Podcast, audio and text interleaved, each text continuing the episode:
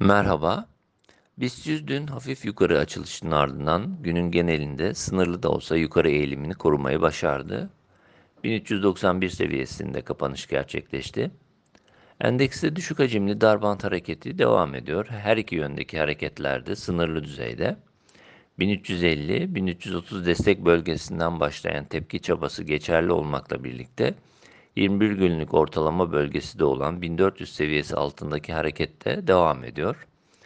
BIST 100'de saatlik periyotta ortalamalarda yeni bir yukarı eğilim oluşabilmesi için 1400-1415 seviyesi üzerine geri dönüşü gerekli görüyoruz. BIST için bu durumda ancak kısa periyotta olumlu teknik görünümden bahsediyor olacağız.